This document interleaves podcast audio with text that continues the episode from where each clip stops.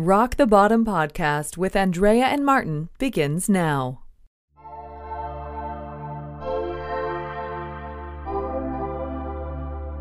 If I didn't experience them myself, I, I wouldn't have believed it. If you're open to signs and synchronicities, there's a good chance you will experience spiritual miracles as well.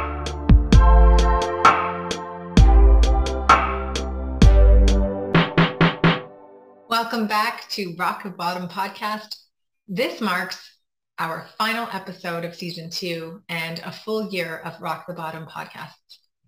We are overjoyed, we are inspired and privileged to have been able to sit down with so many inspired people who were willing to get so real and so raw when it comes to rock bottom, to share their stories with vulnerability and to also share what gifts they found in their rock bottom. Now, last week we sat down with Dr. Marni Hill Foderaro and she shared the inspiration that led to her best-selling book, God Came to My Garage Sale. And today, in our final roundtable discussion, we sat down once again with Dr. Marni Hill Foderaro, and we hope you enjoy the conversation that ensued. Thanks again for joining us for two successful seasons. So we had the opportunity to hear your story last week, and it was incredible. Uh, one of the, the pieces that we didn't really get to delve into was the spiritual miracle piece. And I know that this will be exciting for listeners that haven't had an opportunity to read your book. Um, but are you willing to share with us one of the one of the pieces that inspired the writing of the book? Because uh, I think yeah. spiritual miracles are just right. They are unbelievable. And actually, if I didn't experience them myself, I I wouldn't have believed it. If you're open to signs and synchronicities, there's a good chance you will experience spiritual miracles as well. Yeah. So let me just collect myself a little bit here. uh, yeah, it's hard. It's hard. It's hard. It's good, but it's hard to talk about things. But yeah, the spiritual miracles are just so very cool. There are so many. And, and of course, they're in the book. The first chapter is called Dancing Dragonflies. Around the garage sale time, I, I walked out to the cul-de-sac and, you know, instead of being sad or angry or revengeful, any of these negative feelings, some of which are just not even part of who I am as a person. I don't believe in revenge or being vindictive. I was just in a state of gratitude and I was looking back at my home. And uh, even though I had lost it and I knew my life would never be the same, I was just so grateful that I had 20 years there with my kids. Even though it was a false reality for part of it, I had 20 years as a wife in this beautiful home. Had a lot of great memory, even though I eventually, well, very shortly lost all my neighbors. I mean, not one neighbor came to offer any kind words or any support, which, you know, is unbelievable. I understand it now. I understand it now. But I had so much fun with my neighbors. And I was kind of, even though I worked full time as a teacher, I was the neighborhood mom with the lemonade stands and the chalk on the sidewalk and we're looking for bugs. And, you know, we're doing all sorts of things. I, I love my neighborhood and I love the other kids in the neighborhood. And I, I love the fact that I could raise my kids in, in such a beautiful place. And all of a sudden a dragonfly circled me and I thought that's pretty cool, but I didn't think too much of it. And then before I knew it, there were five but within a very short time, there were 50 and to what I believe is about 100 dragonflies circling me. And I was in a state of awe. I wasn't scared. I wasn't shocked. I wasn't in disbelief. It was it was like I was taking it in. And and the experience was all in slow motion, which for me and my experiences they're all in slow motion. It's like time stands still. It's almost like the air is clear jello. And I'm just in a mesmerized state. but I could see the dragonflies going down the, the road of the block, you know, going down the block, coming back and circling me. And, and with it being in slow motion, I could see the veins of the wings, the iridescent colors. I saw so many different sizes and immediately I equated them to generations of people.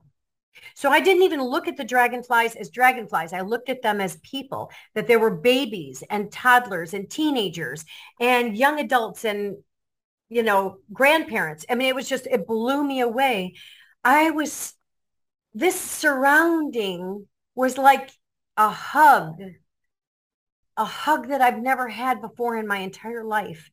And the feeling that I got, the knowing that I got was that I was loved and supported by all these, I believe, ancestors. I don't think, I don't even know if they were my ancestors, if they were, you know, past generations from the neighborhood, you know, for, I just, I, I didn't get that information. I just got the information that it, I was loved and supported and that I would be okay. So that just blew me away. That was, and actually about three quarters of the way through, I sort of came out of this and I knew to pull out my cell phone and videotape it. And I videotaped a hundred dragonflies, you know, going around me. Just so I had proof. You. Yeah, right. So that you knew for yourself that you had that proof. I had proof that I, I wasn't, you know, um, I, I wasn't making this up. This mm-hmm. really happened. And, and another confirmation came later on. So so the the garage sale was in probably the spring, you know, the spring or summer, but you know, that Thanksgiving, you know, Rick and I were spending a lot of time together and we, we love to go snow skiing out west and we were going to go um, but there weren't any runs open because it was Thanksgiving time and it was a little too early in the season out there. They didn't have enough snow. So we're like, let's road trip it to Minnesota. There's a place called Taylor Falls and they had some runs open. And so we decided to do a, a you know, a long weekend road trip. That was the first Thanksgiving and the first, you know, holiday really of all my holidays now without my children or without any family, to be honest with you. You know, just Rick and I.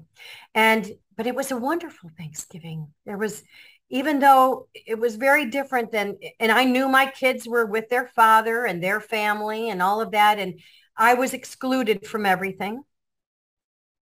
I just had a marvelous time with Rick, you know, going on this road trip.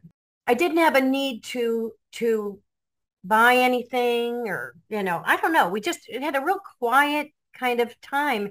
In fact, our our Thanksgiving dinner was at a little diner on Main Street, mm-hmm. and and they didn't even cook the food at the diner. It was like all the people that worked at this little diner made a dish and brought it in, and so it was almost like we we were with like family, but it wasn't our family, but we had each other, and it was still okay it still was okay. Um, I didn't get overwhelmingly sad that, you know, I knew my kids were celebrating that holiday that I always did a lot for, you know, all the holidays. I was, I was someone who celebrated Martin Luther King Day and I would bring out books and, and, you know, all sorts of things. Just, I mean, Groundhog Day. It didn't matter. I was celebrating big holidays and little holidays with my kids.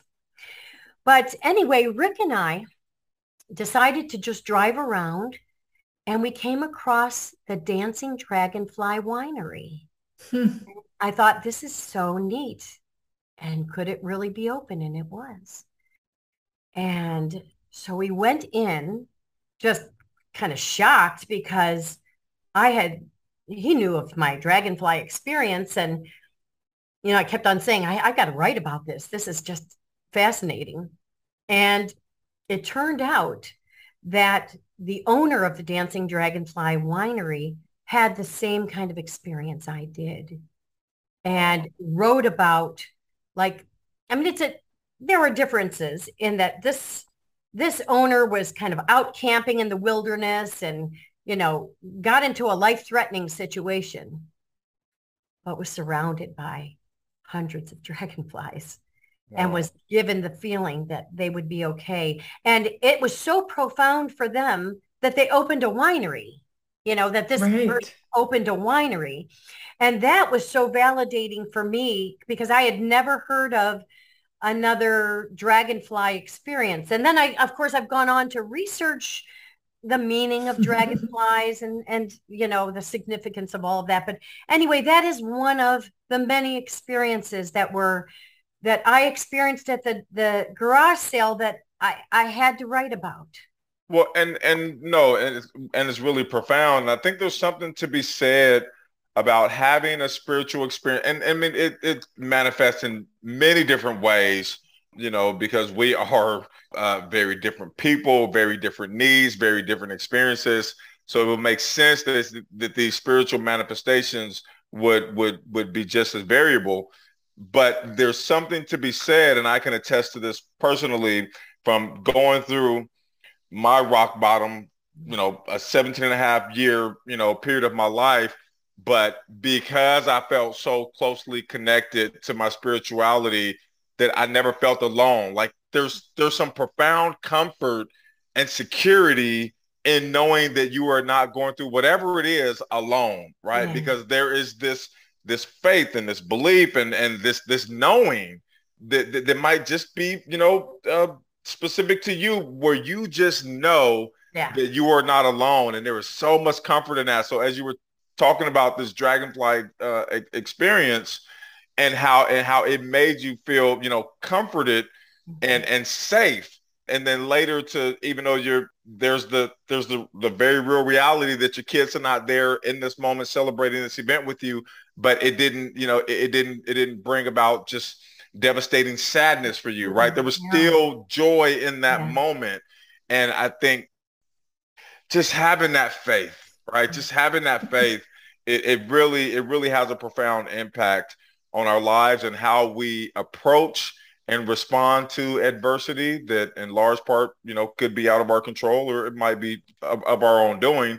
Mm-hmm. Really neither here nor there, but right. have, being blanketed by that that spiritual spirituality is is really a, a, a remarkable thing. Yeah. And it's that whole like cracking open, like when we when we hit rock bottom, we become open because we are, whether it's through desperation or whatever, whatever we thought we knew isn't any longer. And so then it leaves fair game to everything else, right? So we become these open beings and there's the potential to be able to receive those messages and then I love that that next piece, like you were touching on, Martin, about you know that that you know what the Buddhists say that thing that pain is inevitable but suffering is optional, and it's like you have this opening, and then you have this spiritual confir- confirmation of where you're at, and a gentle movement into that sort of acceptance of like, oh, there's the pain of maybe me not having this old part of the life, but also acceptance of like, well, this is a new experience. Like I might not be with my my biological family, but I'm I'm nestled up in this sweet little diner with all of these people that are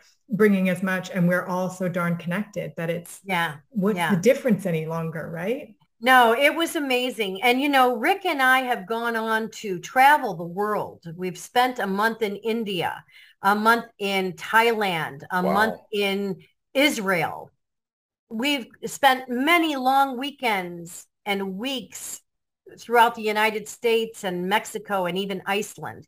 And I think one thing that we come away with is that people are people no matter where you are. And I've always been a loving, open, accepting person. I think that's, I was raised that way. You know, I didn't look at anyone's color of their skin, their religion, I didn't look at their educational level or what job they had. I always just look at people as people. And, and I also, as a, as a, in my childhood, I did live in Athens, Greece for a year when I was, when I was 10, my dad was a college professor and, and, you know, he did a study abroad program there. And, and, and that was really a profound experience for me, kind of setting the tone for just my being open to anyone. I don't care what your sexual orientation is or what your favorite color is or where you live. I look at people as people. And then Rick and I have been able to travel the world and see the how much we all have in common and that there are other people experiencing the rock bottoms but we all can kind of come together in knowing that we may handle our responses differently but it does come down to our choice on how we want to respond to things and and it's just very very wonderful to know that people can rise above their circumstances Absolutely. that there's something in the human spirit because really i mean there's there's so much devastation in the world and if you really were to think about the the lies the corruption the the the damage the you know, whether it's it's intentional or unintentional, whether you caused it or it was just an act of nature, whatever it is, like it, it almost doesn't matter. That what matters is how we we respond to that. And I think there's kind of happiness and for me in knowing that that we somehow as human beings have been given a gift to be able to rise above these challenges because in many ways we shouldn't we shouldn't be able to rise above these things because they're so devastating. But there's just something about the human spirit and maybe maybe there's something bigger and divine happening as well to help guide us towards being able to put one foot in front of the other and, and, and even do better than that. Go on to inspire others by whatever you do in your healing, whether it's writing a book, whether it's speaking about it, whether it's having a podcast, whether it's, you know, opening a, a center, even if it's just the little things, even, you know, it doesn't have to be some big, huge transformation. It, it could be just, you know, in a, in a kind gesture to a stranger. You know it, it can it can manifest itself in so many different ways but there's so much love and beauty in this world. And even though so many of us have experienced loss and devastation and some more than others you know it's all part of the journey. Absolutely. Well you just said something. I am i am wholeheartedly of the belief that and abraham maslow uh, would agree with this as well because he did explored this. Right, eh, right, but but but so so there was a one last layer that he added to that pyramid as he was he, he had like four or five years left to live at that point, and he was very ill. But he had he had so the self-actualization at the top of that pyramid where we reach our fullest potential he then modified that it really didn't make it into the textbooks but he modified that to say that the only way that we fully self-actualize is when we become of service to other people. And so what you were just saying, how you you you channeled that that pain and that struggle into something that goes beyond yourself. Yes. Right. Yes. And, yes. and, and and so I, I I wholeheartedly believe that that is the only way that we truly fully self actualize, um, so that our gifts are not just for our own you know self pleasure and and and self you know gratification, but but actually extends um, out to other people. And it doesn't, like you said, it doesn't have to affect, you know, 10,000 people. It could affect your family, your immediate family, or a mm-hmm. neighbor or a child or, or whomever. But it's got to go beyond yourself. Yeah, and I think yeah. you really hit the nail on the head with that. And and naturally, I mean, I think for so many of us, that is the progression that happens because, you know, when I was reaching out to learn about what I was going through, I would tune into podcasts. I would tune into literature. I would read some books, some magazine articles. Those people all made that transition past self-actualization to that next level of being service to others. And that is something that for so many, it's just a natural progression, but it's pretty profound. But it's also very natural to when you have gone through things, even if you are still healing yourself. And maybe the healing part will be a lifelong journey. Even even just in sharing your stories and how you handle certain things, even that could help someone say, well, gosh, if they could do that, I might not be able to do exactly what they did, but I can do a little bit. And the ripple effect that we can have on the world can be transformational for so many people. We're and, all and, breadcrumbs, aren't we? We're all yeah, breadcrumbs right, for each right. Mm-hmm. Right, right. And I think getting our messages out there, you know, I have this very cool opportunity coming up this year to speak at Columbia University in New York City. I could talk on anything I wanted to because it's part of this Blue Talks, business life in the universe. It's kind of like TED Talks meets Chicken Soup for the Soul. So I can talk about spirituality where TED Talks, you can't really talk about spirituality. They're not interested in that. I had to decide what I was going to talk about. You know, was I going to talk about surviving family traumas, domestic abuse, parental alienation? And I'm thinking, I don't want to. I've done a lot of healing with that. I've done a lot with my five book series. I've gotten the message out there to others and hopefully to my own children who, if they ever kind of, you know, plug in my name to a computer, they might see, hey, there's mom again, you know, talking about love and goodness and, and overcoming things. And um, so I think that I really want to focus on the spiritual miracles because I almost believe, especially with what's happening in the world today, that we need these messages of hope and we need messages that there might be a bigger plan going on than than what we are believing. So I'm I'm so excited. I haven't really planned out my my presentation. I know it's it's you know, it's under a half an hour. So, and I have no problem talking and, you know, but it's good to have some, some plan of what I want to say. And I, uh, the Dragonfly experience is probably one that I will include in it because that was the first that mm-hmm. really opened up my, my eyes to so many of the other experiences in doing this, and it, it's a lot of expense to fly from the Caribbean to New York and, you know, with hotels and air and all that.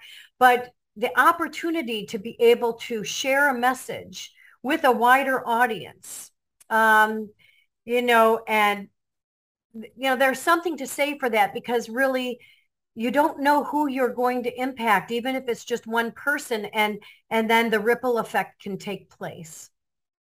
Absolutely. I I feel like that's like a beautiful note for us to to end uh, this week's episode on.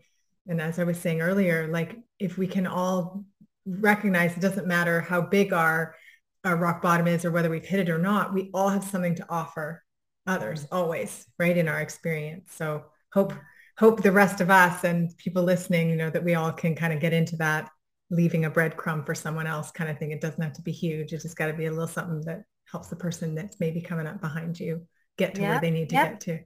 Pay it forward. You know, I, I will share um, one very big support for me um, was this organization called Love Dominates. And it has evolved into Agape Love Dominates, which is God's love. And Tamara Gerstemeyer Sweeney just is going to be putting out an Agape Love Challenge, kind of like, you know, the Ice Bucket Challenge, you know, that we had in our world for a while, but with the premise of just reach out and do a random act of kindness for someone, you know, whether it's paying for their coffee or offering a helping hand I'm someone who's been known to give a coat off my back or shoes off my feet. Seriously, even in the city, if someone doesn't have shoes, I'm giving them my shoes. Little acts of kindness are very important. And, and so I'm so excited about this, this challenge in that, you know, there are other people out there trying to have that ripple effect and that, that philosophy of just doing one good deed, which can lead to more good deeds and even if it's little, we can make a big difference in the world. Thank you. Yeah. Rock the Bottom Podcast. If you liked what you heard, be sure to like, subscribe, or share.